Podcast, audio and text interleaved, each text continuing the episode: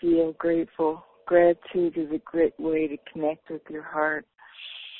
So start with that. Gratitude. I'm so grateful. I'm so grateful for, you know, I'll just say the first line of my prayer, the prayer I wrote. I'm so grateful for our life, God's love and support, and all the opportunities offered each day to choose love, grow in awareness, and live life with heart-centered joy and abundance. So grateful that that's possible, that life is each day as we grow and become all those things more aware and release judgments, we realize more and more what life is and what the freedom we have, and really feel the fullness of life as we release judgments, notice attachments and release them. Just practice whatever happens with us in our life, just to practice, whether we do it every minute, we do it as often as we can, it doesn't matter. It doesn't matter. We are doing our best, and that's enough. And that there is enough to know that when we fully know that, then we can release all judgments about ourselves and how well we're doing, because when we truly believe that we are doing our best and that everyone that we run into is doing their best, then it makes it so much easier to just connect as we hope to do on this phone call, and just share and connect from our heart. And this phone call, it's going to be a teaching phone call. We will learn as we are able, as we are willing, as it is. Whatever happens is always for the highest and best. So whatever we learn, whatever we don't learn, whatever it is, it's all good. And so we're grateful for that. But as we do learn and grow and connect with our heart, we share all that growth that we are going to gather in this phone call. We share that with everyone, because we truly are one heart. One heart that appears as many. And as we connect with ourselves, we are able to connect in with all that so much clearer. And we're so grateful for that. So grateful. So grateful. And we're going to carry it throughout all our week.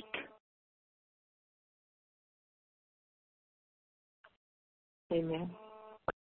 Amen. Thanks, Carla. That was lovely. Amen. Mm-hmm.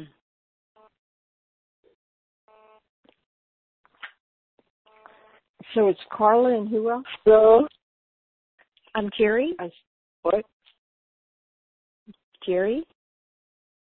Jerry? How do you Jerry with the like Tom and Jerry? Uh huh. G. Yeah. Yeah. G-E-R-I. Yeah. G-R-I. Okay.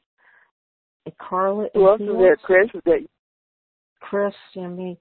You know, I called Mary. Mary. I'm on the call. I pressed the recording button. Carla, did you push the recording button? No, but I called in as I don't have internet where I'm at. Okay. I had to drive 5 miles to even be able to call. So I just got logged in. I was told I just had to log in as a facilitator, and I did that, and I muted everybody and just waited for people to show up. Okay. All right.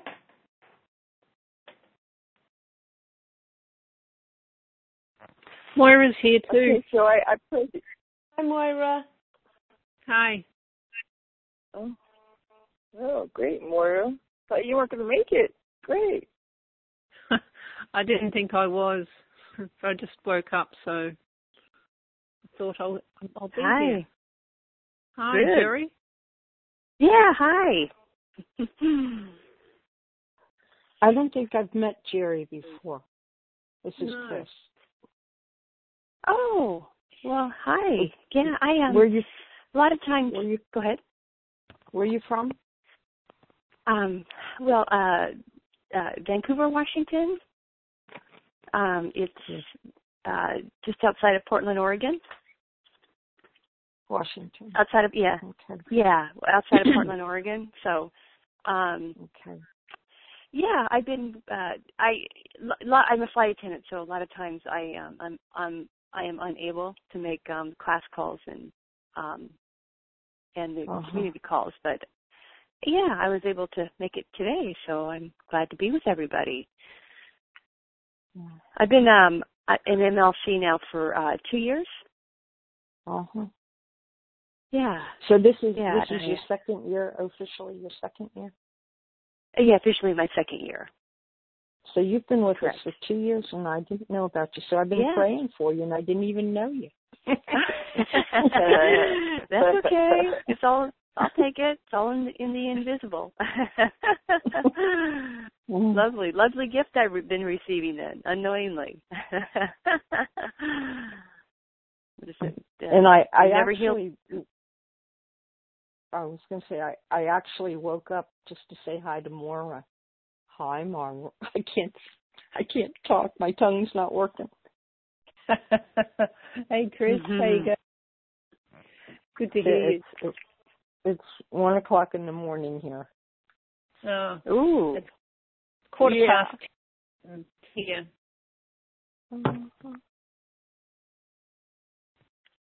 Whoa, that's commitment. That is. Do you still play often? What did you say? Do you stay up late often? I just listened. I listened to the calls on other days, and I listened to you and Moira talking, and I thought I should call in and say hi to you because there was the skeleton crew was on. I haven't, working nights and evenings a lot, so it should be okay. But who knows? I just thought I'd try it out, see if I could survive. Well, great! I'm really grateful. There's 5 people on the call. I think that's a record. Great! Yeah, so excited. So does anybody have anything, they'd like to share?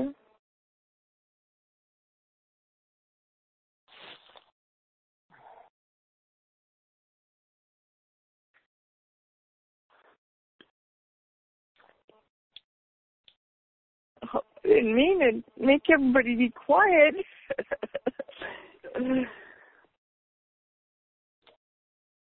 Well, you guys have to keep me awake.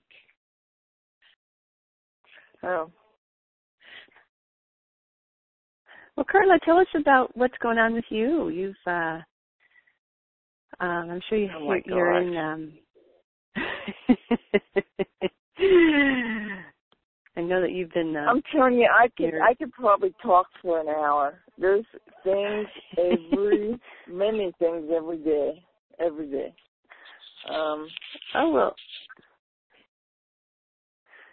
Lots of chances of healing then. Yeah, I'll just pick today.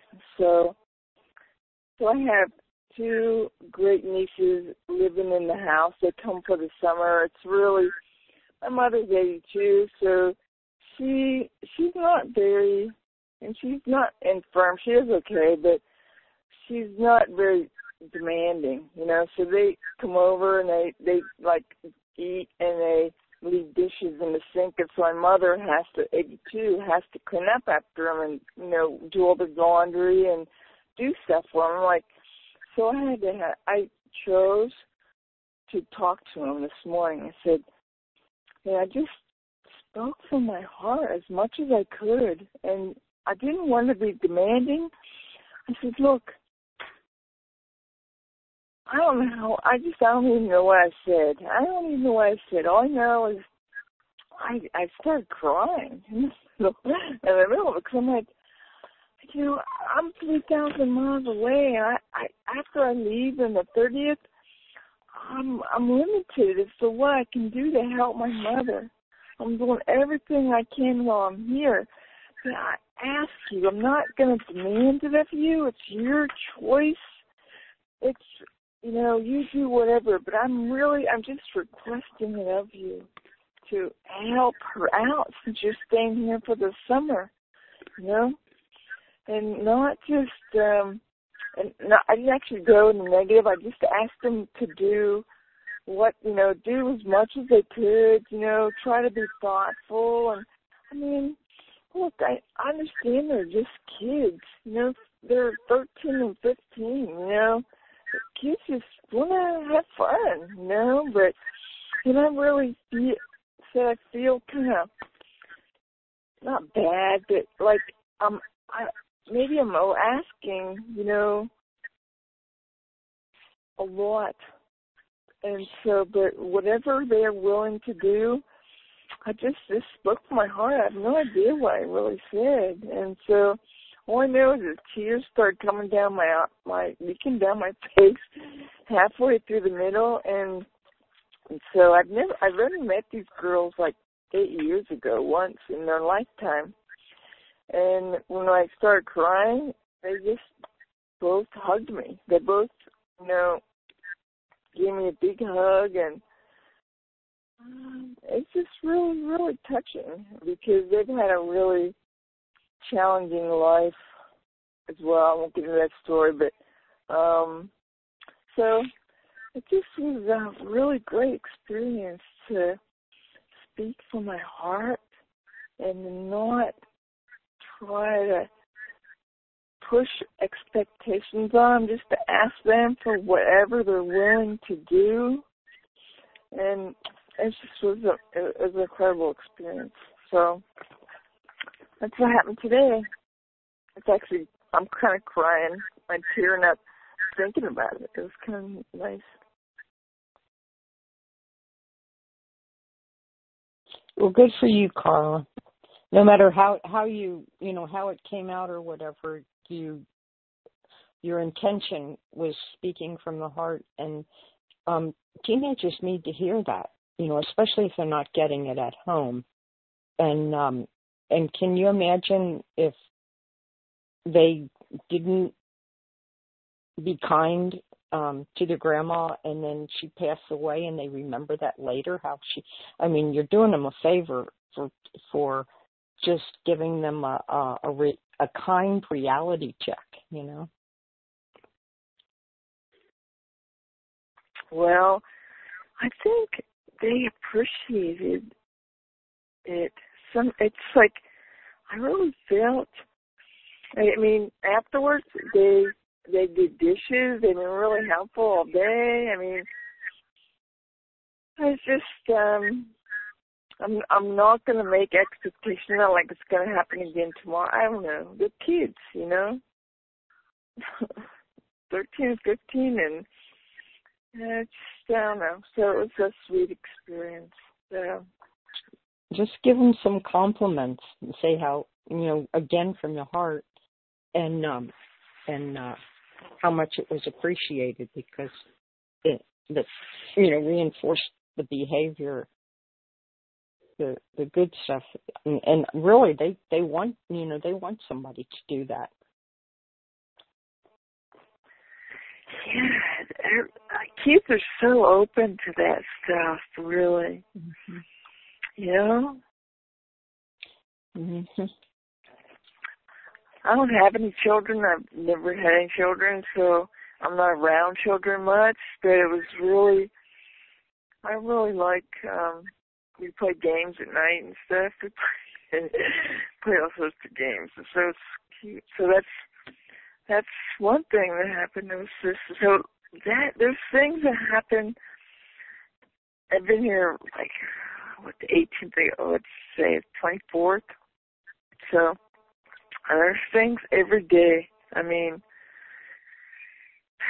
it's amazing. So I'm like, I feel so blessed that that I'm able to really feel like I'm able to be here with a much more open heart than I ever had. And I feel really grateful for this MLC and Jennifer and all the room, my housemate, and everything that's helped me get to the place I am now.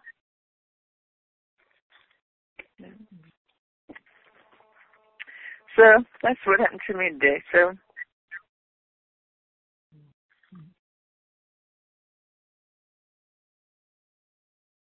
well, my grandson Ethan he actually leaves San Diego tomorrow and gets here on Friday. It's a fly all night. It's like 23 hours door to door.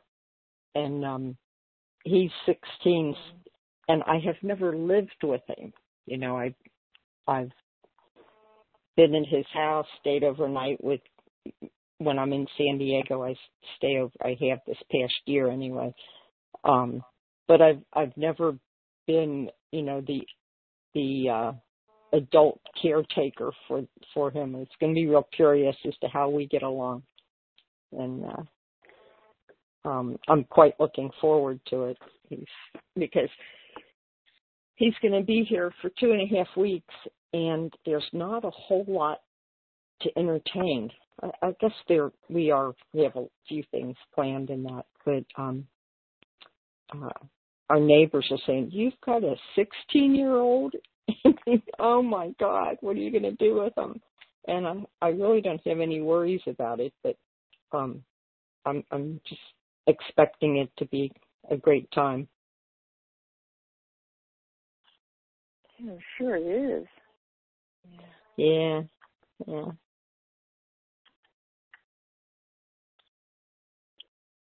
Where do you live? You say you live close to Wales? On the border of England and Wales.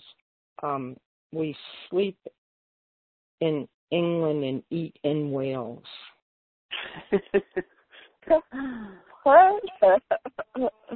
Actually, right now I'm in Wales and Dave's in England. Wait a minute. Are you saying this house is on... Part of the house is in Wales and part of it is in England? Is that what you're saying? Yep. But the front door is in Wales, so he pays Welsh taxes. Oh, you know what's funny is a friend, asked me about the border, and he was, we live in San Diego, or Mary and I, and that's where. My hometown, Cincinnati, but San Diego, and he was thinking of the border in San Ysidro where they have machine guns and crossing the border, and ours is a little 4x8 sign that's sometimes hidden by the weeds, and he was thinking that I lived on the border of Mexico and the U.S. This is just like crossing a state border. That's so amazing. So, this probably has all sorts of ramifications, like taxes, property taxes, and all sorts of stuff. You could do something in one country and then, like, step over the border and be out of untouchable weather. That's, I mean, it's just like the States where you go from one state to the next, you know. There are some things, but our post code is actually England because we're closer to the larger English city. And so we get our mail goes through England. We have to.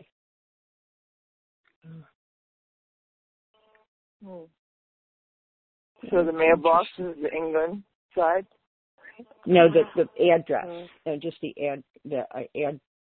postcode, like the zip code, is for the English post office.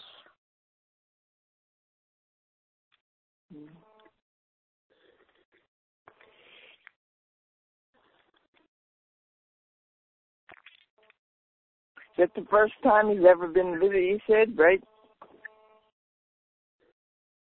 He's never come with his parents or anything? No, like, no. He's never come there with his parents? Not his. This is his first time out of the U.S. He had to get a passport. I mean, it's really a big deal. We're back and forth with what to do and what he's going to do when he gets to the... You know, he's flying through New York and then to Birmingham, England. And then I have to take a taxi 2 hours to go get him. Wow. Yeah, we're in the sticks. But I put a call out a couple of weeks ago. Anybody who wants to visit, if they get anywhere near here, and I'll pick them up at the train in the summertime. You don't want to come in the winter. What's the name of the town? What town would that be? That you would fly into, or that we're close to. The train would be at. It's Leominster, but it's spelled Leominster. Oh, you know, I have. Who's here in town? Sally. Sally's in, she's like 5 hours away, but she was so excited to call somebody in the same time zone. So I've talked to Sally, and she said hi. And my prayer partner, why I don't remember her name. Mary, what's my prayer partner's name? I don't know. She's from Denmark. From Belgium, I'll think of it before.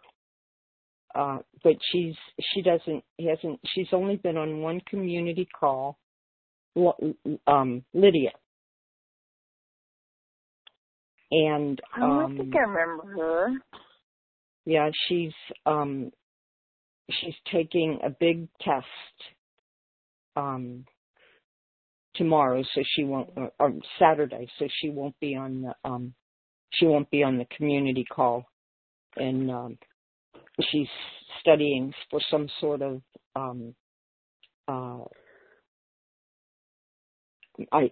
foot massage. No, it's not massage. Something to do with the feet, and she's taking a big test on Saturday.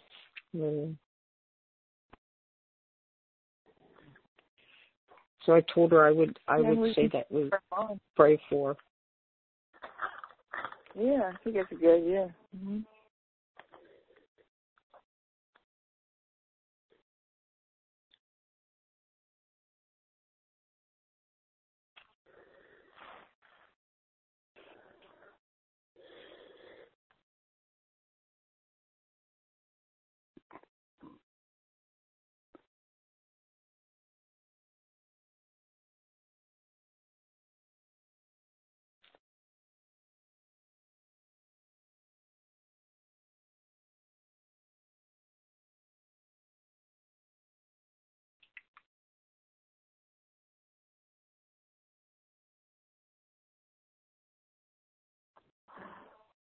I always get so challenged when there's quiet. I don't know why.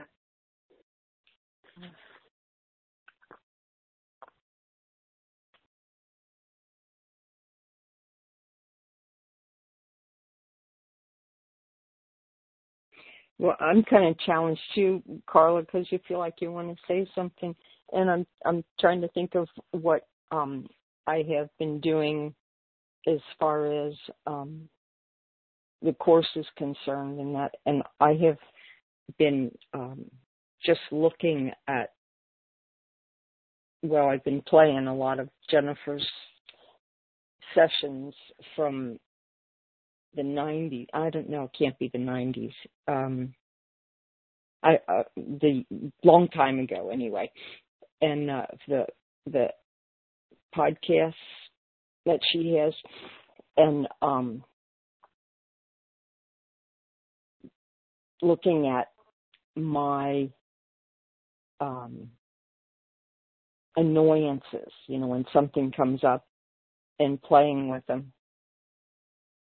And it's interesting, you know, to see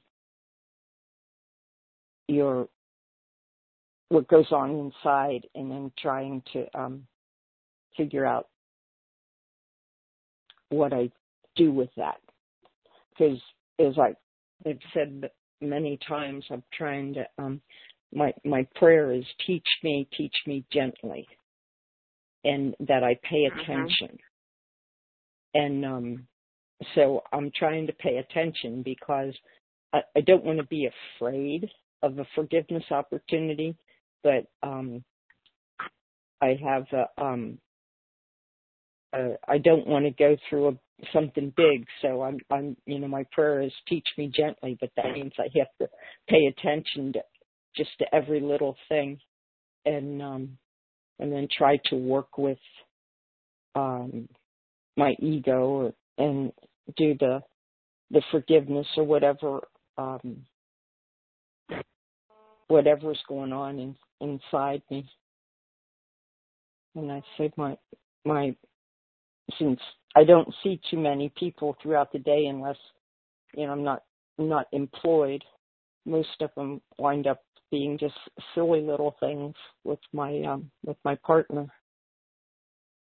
And I have found that I really, really like to make other people wrong. And when that comes up, to just kind of sit there with it, and you kind of laugh at yourself when you think, gosh, I really want them to be wrong. And then, you know, and to react in a loving way that's gonna undo stuff rather than build up more garbage.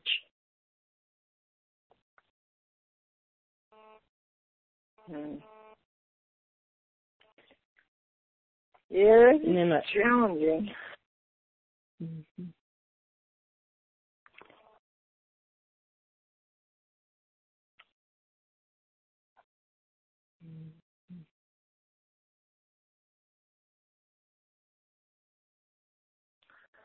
People who have primary relationships, husbands, wives, kids, are so, I feel a lot of respect, I guess, for them, because I'm really grateful. I feel very fortunate, because I don't have that, so I'm not. My housemate, I guess, has only been for 5 months, not like all the time. But yeah, that can be a lot, and so I feel a lot of respect for anybody who can do that. And then for me and my housemate, 5.5 months is plenty of time for me. You know, I really think that everybody's situation that they're in is like perfect for them, and I can respect somebody who is dealing with living with themselves, you know, who doesn't have people who aren't in a, like you said, a primary relationship. because I think you just get a different set of opportunities to grow, you know? I think you. I agree with you, yeah.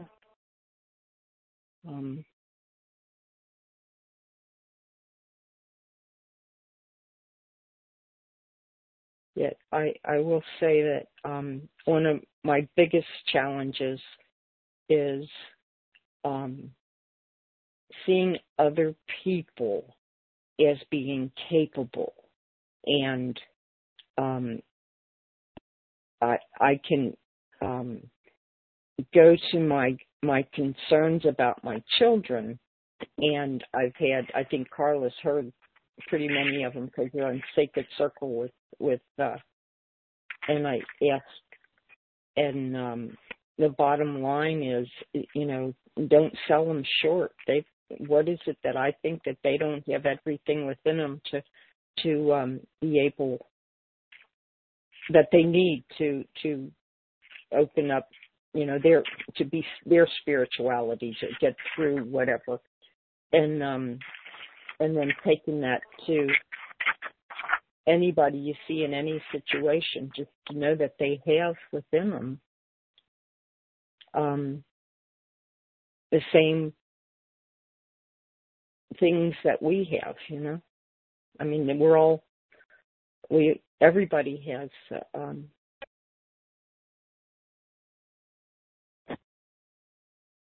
God on their side, let's put it that way.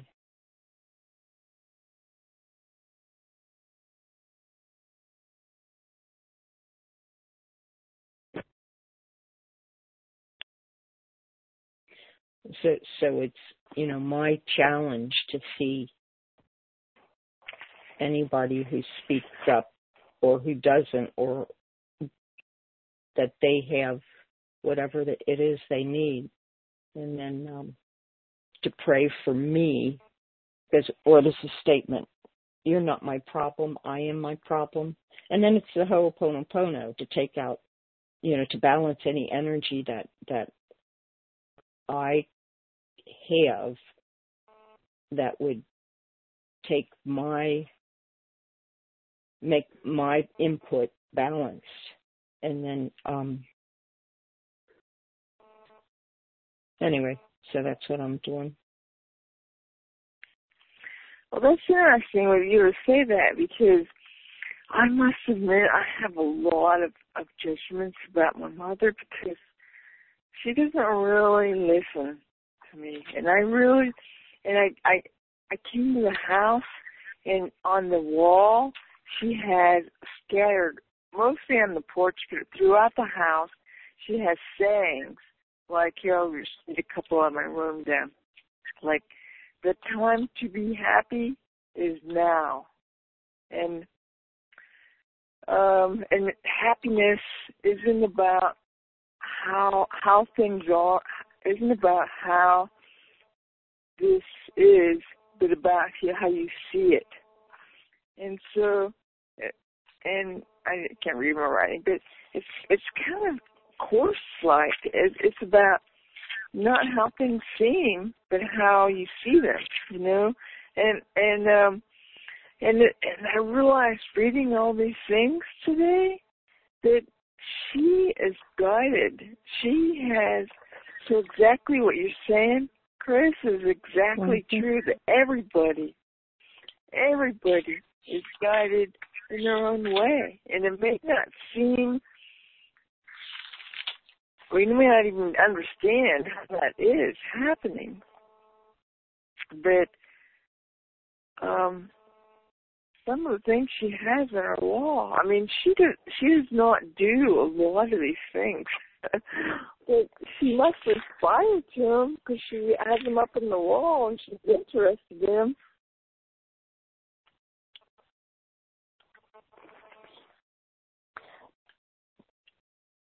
I know what you're talking about, and you see this, and what first goes through my mind, which I'm sure is the ego, is, what are you doing with all these wonderful sayings on? I'm the one who's doing all the spiritual work, and then you go like, and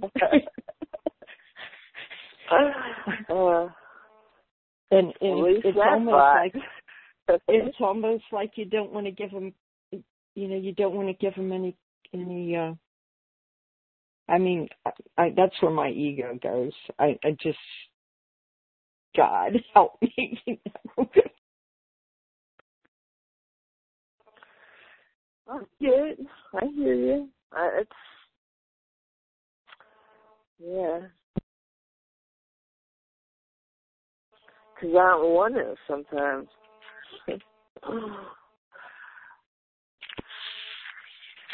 I have had at different times different sayings, supportive things around the house. Yeah, and it is because I am interested in them and in learning them and in practicing them and in recognizing and remembering them. And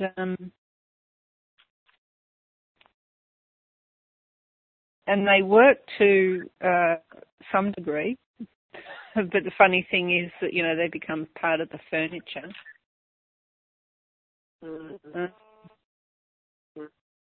But mine aren't in, you know, nice hangings or frames or applique on on cushions or anything like that. Mine are just written on sticky notes.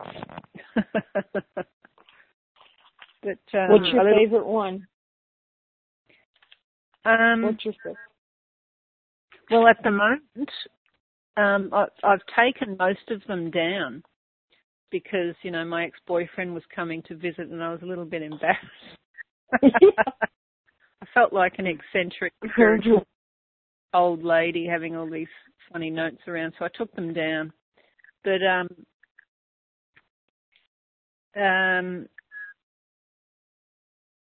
one of my favorites in the past has been Gandhi's saying, be the change you want to see in the world. But my new favorite one is... you know, the quote from God in Joseph Benner's The Impersonal Life that I mentioned on the community call last week. Be still and know I am God. So I've got that up in a few places, and probably just as well I focus on that, I suppose. That's a good one to focus on. Yeah. And you know what just came up when you said that to me is you said, be still and know that I am God. And you are too. Yeah, that's right. And if that's really all we need to remember, you know, that I am and you are too. Yeah. Yeah, that phrase has been pretty powerful for me over the last week or two. Uh-huh.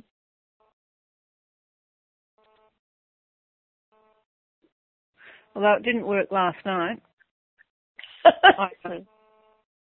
Yeah.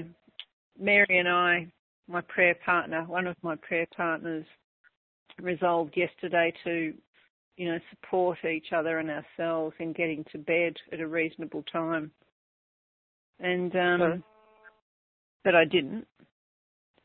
I did some study, and then after that, you know, time gets away from me, and I got to bed at midnight, and then I was quite happy and, you know, settling down.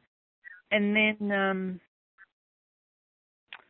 I call them ANTs, automatic negative thoughts.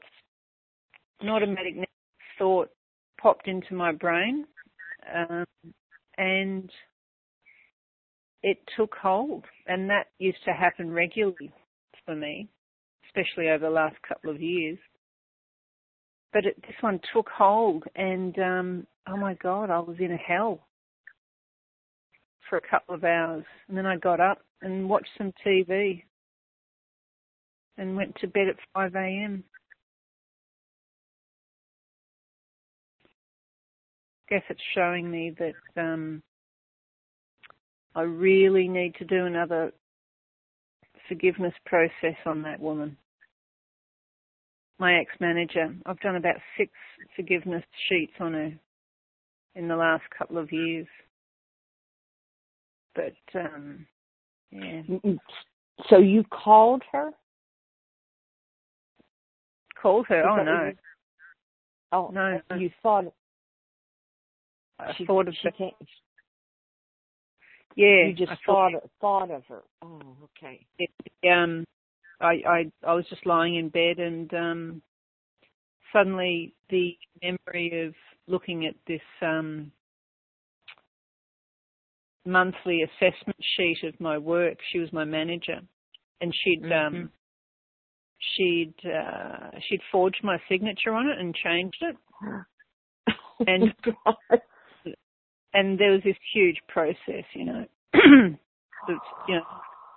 me putting in bullying complaint, and then the bullying got worse, and then I started getting disciplined and had to attend disciplinary meetings and whatnot. And I can last night the shock and the horror, the absolute horror I felt at looking at this assessment with my signature on it, but it was in a plastic sleeve with a piece of sticky tape over the top, so I couldn't take it out. And just thinking, oh my God, did she forge that signature? Is that my signature? Is it a photocopy of my signature? And just feeling completely helpless, and so that just really attacked me again last night. So yeah, last night I journaled a bit, but I was really thrown back into the, how do you forgive such betrayal? And I know that, a million times a million people suffer objectively worse betrayals and hurts than, just the run-of-the-mill workplace psychopath bullying and lying and cheating. But for me, it's serious because I've got, traumatised. Still got trauma in my mind from childhood. So that's my challenge. Just to continue the healing and the forgiving and... it's working, because that ant attack last night was the first in, weeks and weeks, and it was certainly the worst that I've had in months. So. And how long has it been, Moira, since that actual incident? Oh, 18 months to 2 years. Mm-hmm. It's been 18 months since I quit the job. More than 18 months. Yeah, so it's... Moira, I was listening to a tape from Pia Melody, who is, I think, a child psychologist or something. I'm not sure. But she went through saying that there's always somebody who might have had worse things done to them or whatever, but your pain is your pain, and that it, not to just because somebody else's was so much worse than yours doesn't mean that yours doesn't deserve to be looked at, So, we all get the pain that we need to recover from, to heal. Mm-hmm. I guess I'm fortunate that my pain is so modest. Mm-hmm. Have you allowed yourself to feel the pain? Yep. What color is it?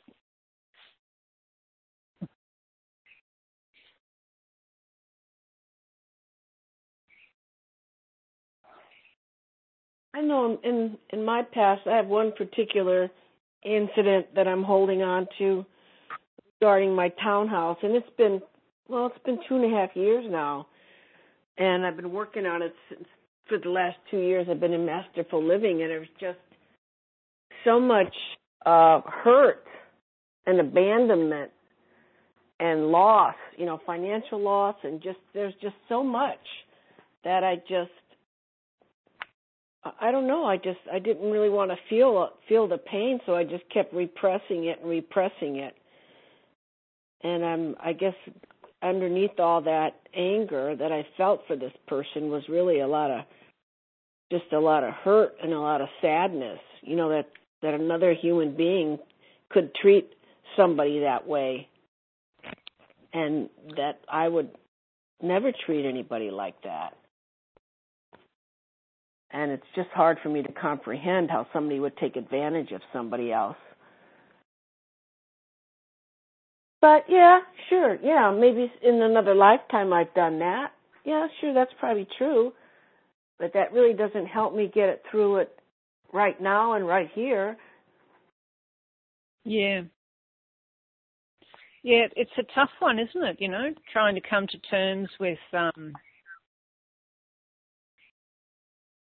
It just seems such a wound to my psyche that people do stuff like that to each other, and it's a really difficult, on an earthly material, sense.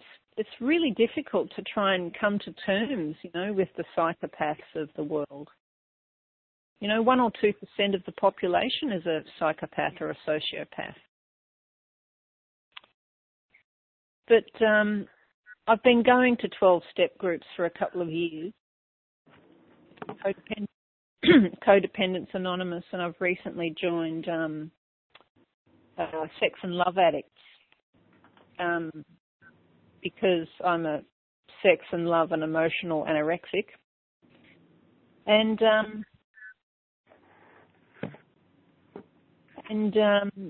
I've always, over the past couple of years, because, when people recite the steps that originate from AA, there's talk about, recognising the wrongs you've done to other people. And I've always thought, but I haven't done any wrongs to other people. I'm the one who's been wronged. Yeah, but... I am, and I think this is probably part of my healing, I am starting to recognise that my judgment and my attitude towards some people is a wrong, to put it in inverted commas. And I know that the judgment is a result in a psychological sense of being wounded and, traumatised as a child. But at the same time, in a spiritual sense, it seems to be my challenge for this lifetime. And even though I can't imagine how I could ever have treated anybody else like some of the psychopathic managers and bosses I've had, I guess the challenge is really not to compare injuries or crimes, but to come to terms with the higher knowledge, the higher truth that people are all doing their best, and it would be good for me to treat them as such. And plus, in a psychological sense, I know that psychopaths are created, generally. They're created from terrible trauma in their childhood in a general sense. So, yeah, as my bumper sticker says, life is the school, love is the lesson. In reality and in truth, we know that nothing can really hurt us. You know, nothing really can hurt us, can hurt our spirit. Nothing real can be threatened. Yeah, of course, a miracle teaches us that. Nothing unreal exists. Yeah, but sometimes we just have to go through it, and so it takes longer. I mean, Jerry, if you're there, remember, it's mm-hmm. when there's a time when you're ready to do it. You experience that, mm-hmm. right, when you're ready. Mm-hmm. Yeah. What is that something you'd like to share, Jerry? Readiness? Oh, yeah, actually I was kind of listening to all you guys, and I was, you had, it was very, I appreciate what all of you had to say, you know, so I'm sorry, I was kind of coming down from that. Well, I'm actually going through a divorce right now, and so I'm kind of in the thick of the thicket that's up there. And I can't remember who said it, but it's I'm holding I've been struggling. We've struggled now for several years now, and you know what Carla mentioned is just that I just knew it, you know, and I'm grateful for that, you know, the divine guidance I had been given, and it was subtle yet sometimes very obvious that you know the Holy Spirit really is alive and well, and it works in the invisible, and it gives you clues. And but I struggle though. I have a lot of judgments and grievances and anger that I'm still holding on toward Him.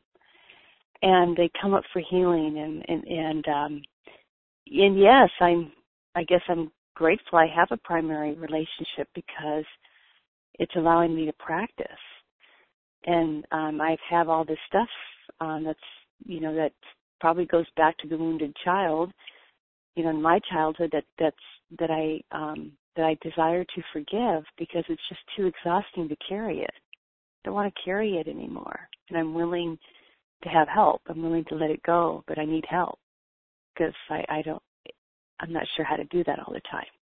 But, you know, and it goes back to the Course, having that little willingness, you know, and reminding me of that. I just have to have that willingness. I don't, you know, I'm not sure how, if I have the right tools, so I do have that willingness. And there's a shift, you know, there's a perception shift, and I start to feel a bit better. But however, it's I'm in a kind of a lonely place. I still kind of vacillate, and however, I know that the Holy Spirit is working with Him as well. And when I get upset, because like I said, we're seeing the lawyers now. We're dividing assets and property, and what's his maintenance, and his lawyer. You know, they're playing hardball right now. And my lawyer had just said. She's surprised that I'm just so calm. And I said, you know, the hard part is over. The hard part was asking for the divorce, you know, and the hard part was right up there, you know, before I allowed myself the freedom. You know, that, and I didn't want to let go. But after I had asked for the divorce, it was just a huge burden lifted. And again, I have my good days and bad days. My, you know, I like the tagline, one breath at a time. And I'm grateful that I am not just learning the Course, reading the Course, but I'm having to live it. I'm having to live it. And when I live it, I just feel so much better. I'm not worried about what the future. I'm not worried about how am I going to support myself. I know that God has me. I'm in his hands. I just have to recognize he's there because he is. And sometimes I forget. So, Carla, did I answer your question? I wasn't sure. But I had a knowing. I wasn't exactly sure the action to take, but I just had that knowing, and I allowed myself to be guided. And recognizing that the Holy Spirit is in him as well. And I want the highest and best good for everybody in this situation. It is getting really sticky now. But I do. I want the highest and best good for everybody. And I in my being and my center of my core, I know I'm being taken care of. And it's amazing how the humility. I've just been overwhelmed with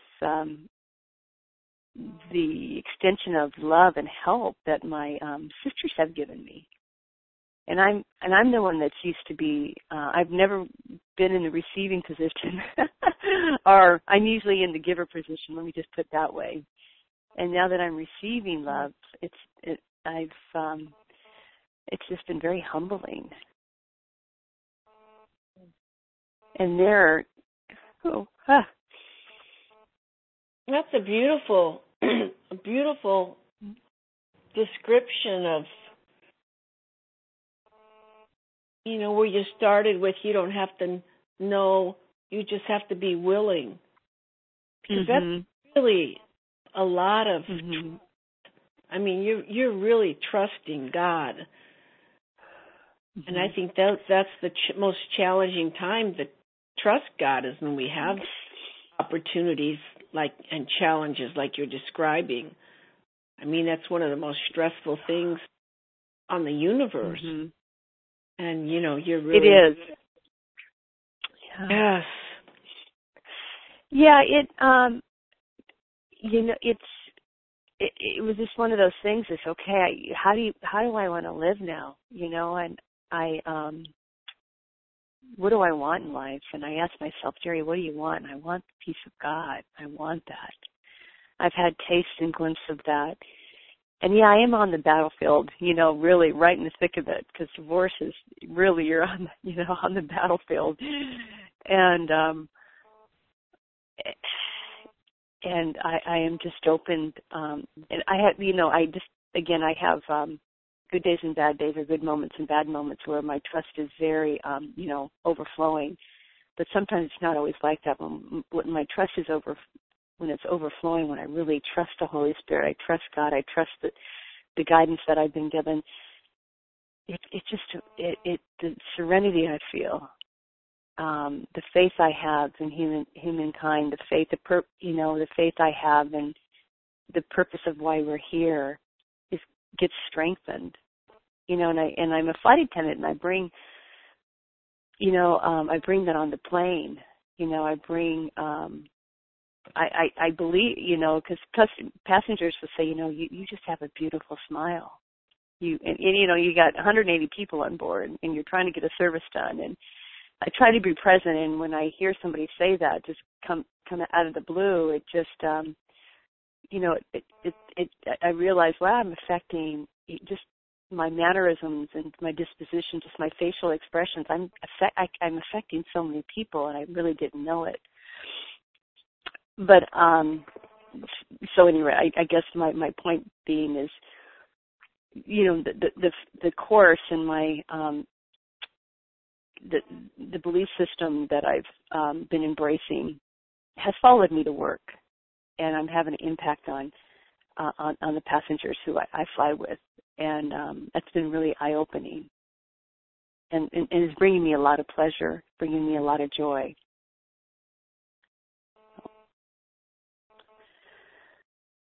You know, Jerry, I also want to acknowledge that I've been through 2 divorces, and I certainly wasn't hoping for the best of everybody involved. You know what I mean? Here you're holding the intention that, you know, that it's good for you and your husband, you know? That's a high level. You know, I try. Yeah, it's hard though. It's hard. I bounce back and forth, especially when some of the things he says, you know, to his lawyer, and it gets back to me. It's a tough place to be, but I realize he's in fear. He's in fear, and he doesn't have a spiritual practice. And I'm so grateful that I do. I don't know how he's managing and coping, but he is. But yeah, Mary, or Chris, I can't remember who. When I hold that intention, the highest and best for everybody, it's a place of serenity for me. It's in when giving is when I receive. So I hold that intention. I do my best to hold that intention, and allowing the Holy Spirit to do the rest.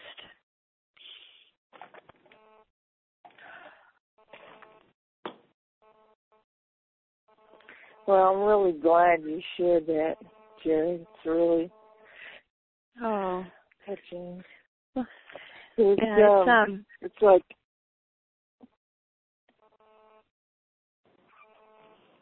Jerry, that was Mary that spoke, but this is... Oh, this Mary. Okay. And this is Chris. And I extended the call 15 minutes, so, you know, Jerry, if you want to talk a little more, we do have a little time, so appreciate you. Okay. Yeah. You know, the thought that comes to my mind, Jerry, is the facts are not the truth. And you seem to have the truth pretty on written. You can grab it when you need it. You know, it seems like you can grab it. Yeah. No, you hit the nail on the head. When I get into rage and anger, I have the truth right at my hands. Mm-hmm. And isn't it wonderful? It is wonderful that we have the truth right there, right in this book. Mm-hmm. And the phrase, that's I can be happy anyway, comes to mind. Mm-hmm. I can be the happy phrase what? Anyway. Yeah, I can be happy anyway. Mhm. Mm-hmm. Can I like to read something that, because you talked about the truth, and this is like perfect for this. Can I read this one little paragraph? Sure. Yeah. It's from A Course in Miracles, chapter 8. It says, I think everything we talked about tonight is exactly this paragraph, this 3 lines, I think, is what it is actually. It says, the journey to God is merely the reawakening of the knowledge of where you are always and what you are forever. It is a journey without distance to a goal that has never changed. Truth can only be experienced. It cannot be described, and it cannot be explained. I can make you aware of the conditions of truth, but the experience is of God. Together, we can meet its conditions, but truth will dawn upon you of itself.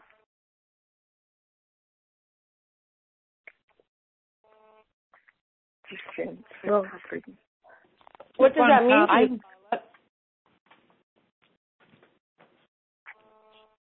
Yeah, that's great. I knew I woke up for something.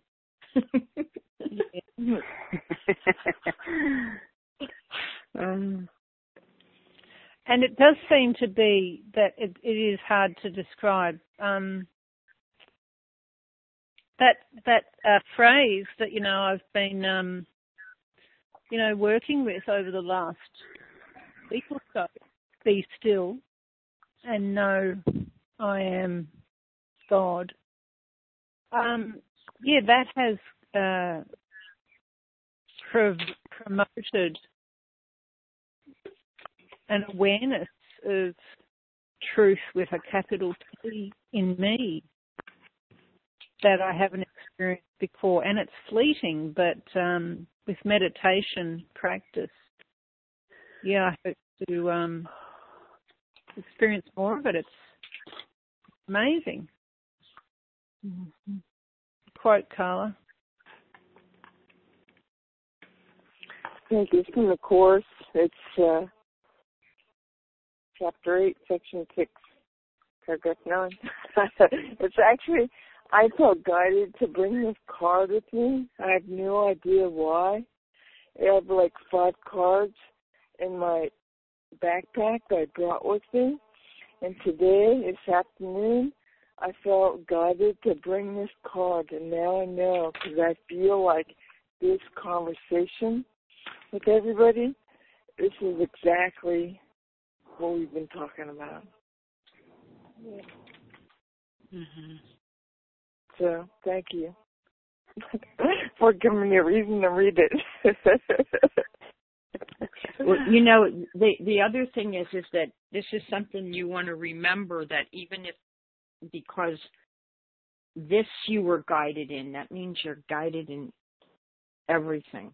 And you can, you say, if you brought that perfect synopsis and it showed up at the exact time, that's just the way your rest of your life will be and can be.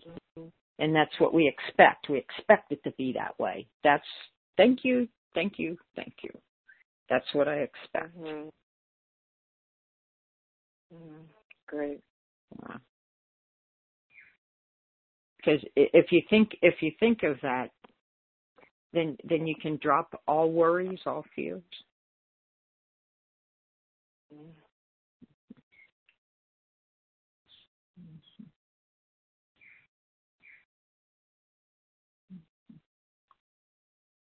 Carla, where was that? That was section 8, paragraph, section six. Chapter 8, Section 6, Paragraph 9, Lines 6 through 11.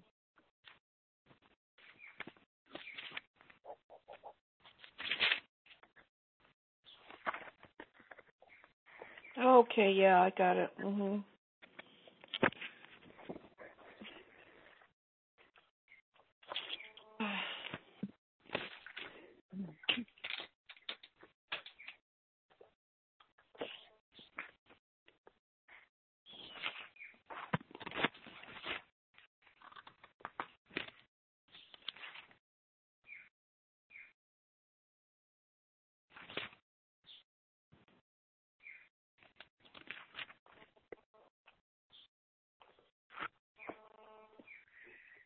So I know you said, I think Mary said you added another 15 minutes on, but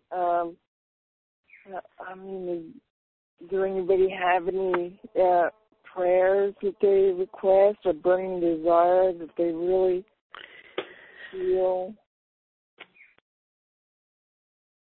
you'd like to share? Well, I just, a quick, that Ethan's trip, it is just in divine order. And if I can just pray, if you all can pray for me, that I just hold me in strength, that I continue to take the high road, continue to trust in the higher Holy Spirit, that everything will be okay. And so I could would appreciate the prayers and thoughts that I just continue to implement the belief and the practices of the Course, especially in the next couple of weeks when things get really sticky, that I just continue to trust that everything's going to be okay, that I see the Christ in Steve as it in myself as well. And that the highest and best good, the outcome of this whole thing is would be the highest and best for everybody involved. And Jerry, really I'm gonna pray that you know everything is okay. Not that it's gonna be okay. You know it is. Oh, okay. Thank you, Mary. Mm-hmm. Chris. Thank you. It's Chris. Chris, sorry, Chris. Chris and Mary. Thank you for that. You got it covered. I thought so. That would be great. Thank you. And that's a good prayer anyway, Jerry. You know what you just said. Mm-hmm. That everything's going to be okay. That everything is okay. All of that. Yeah. No. All of that. Okay. Yeah. The trust and the highest and best good for everybody, and taking the high road. Thank you. Exactly.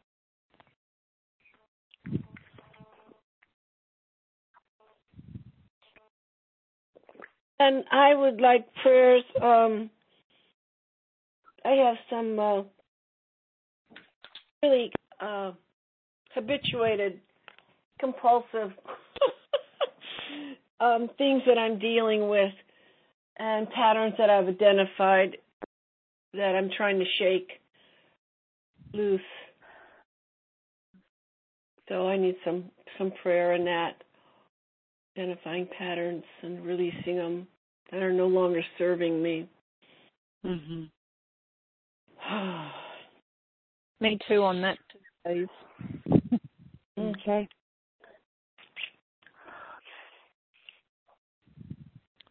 So we all prayers with knowing all around. What was that, Carla? So prayers of knowing all around. Yeah. Yeah. Pray to know the truth for ourselves and for each other. Yes. And to feel the truth. You know, I kind of feel in my body things, and some of us do. To know, not just know the truth, but to feel the truth. Mm-hmm. To feel trust, safety. You feel that for me too, Moira? Yeah. Will do. Yeah, knowing it and feeling it for ourselves and for each other. Sometimes it's hard to hold that for yourself, but if somebody else is claiming it and affirming it for you, somehow it makes it a little easier. Mm-hmm. That leads to my favorite line in the Course is, I will accept the truth of what I am and let my mind be wholly healed today. And then I top that off with, I accept the truth of what we are and let our mind be wholly healed. And that's how I've been praying and will pray, because if I hold the truth for you, and then it happens. Mm-hmm. Because we are one mind. We're one mind. Mm-hmm. Mm-hmm. And that's something that in a sense, you know, I have created my whole world. So that is why Jesus in the Course says it takes only one person. So if we can become that one mind and hold it for each other.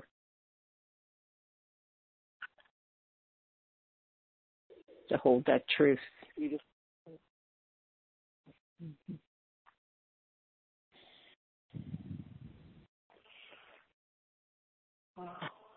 With that note, that's like a beautiful, beautiful note to end on. Is anybody interested in praying this out?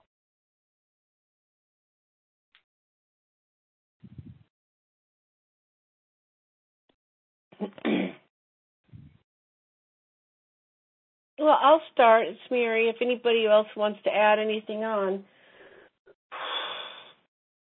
you know, by all means. So we place our hand on our heart, and we, with a deep breath of love and gratitude, we breathe in love and gratitude, and we consciously connect with our higher Holy Spirit self. And we allow and affirm the love and the divine knowledge that flow through us. We accept that we are love. And we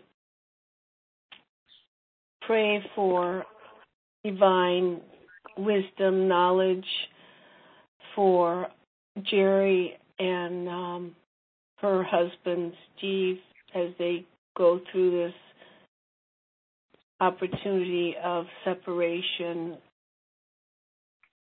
and peace and joy and harmony be with Jerry as she goes through the next 2 weeks, knowing the truth and the courage it takes to get where she is and the self-esteem she had to muster up to even ask for a divorce. We just ask for continued blessing and wisdom and knowledge and the love that she's holding the space that the grace of God is going to provide the highest good for both of them. And we affirm that Ethan has a safe passage to the UK, and Carla continued blessing with her family and her mother interaction and her sisters and brother and Moira. May Moira and Mary both have divine knowledge and wisdom to discipline their habits of awakening and activities of daily living, and the awareness to remind ourselves to connect with the higher Holy Spirit self and ask the higher Holy Spirit self for guidance. Sounds so simple, but we support each other in doing this. And we pray for anybody who has any self-sabotage patterns of behavior. We just pray for healing in that area. And does anybody else have anything they want to mention at this point? Yeah, I do. I want to pray that our love softens all the hard balls in our life. Mhm. Good one. Mhm. And other people's too. Their consciousness of hard balls all are softened. That's very nice. Mhm. With love. Thanks, Mary. You're the most comprehensive prayer I know. You're welcome. Mary, that was beautiful. Chris, that was too. Thank you. I just feel so blessed and grateful for all of you holding me in your heart. I'm so glad to meet you too, Jerry. Yeah. So glad to have been with you this long and finally meet you. Mm-hmm. Yeah, so wonderful to connect with you. Yeah, thanks for coming to the call, Jerry.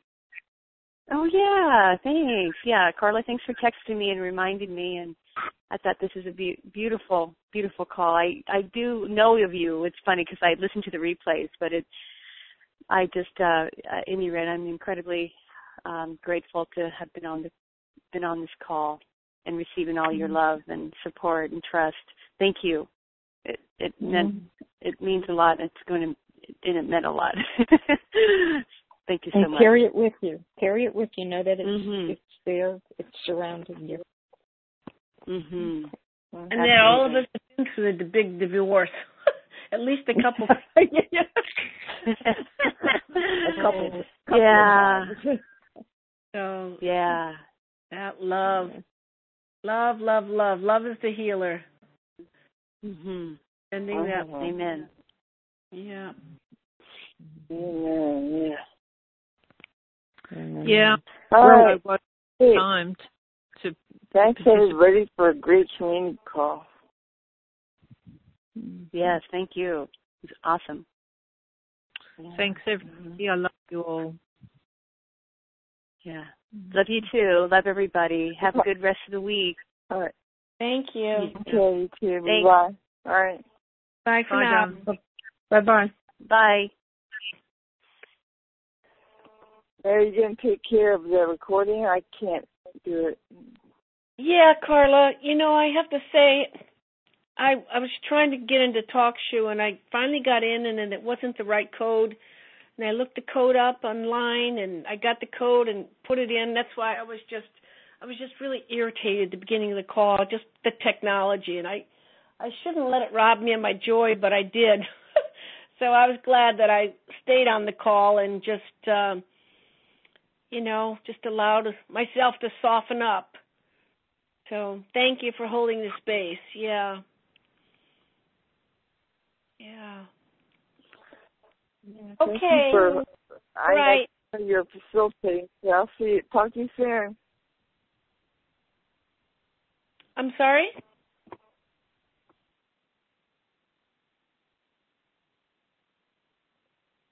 Bye, Carla.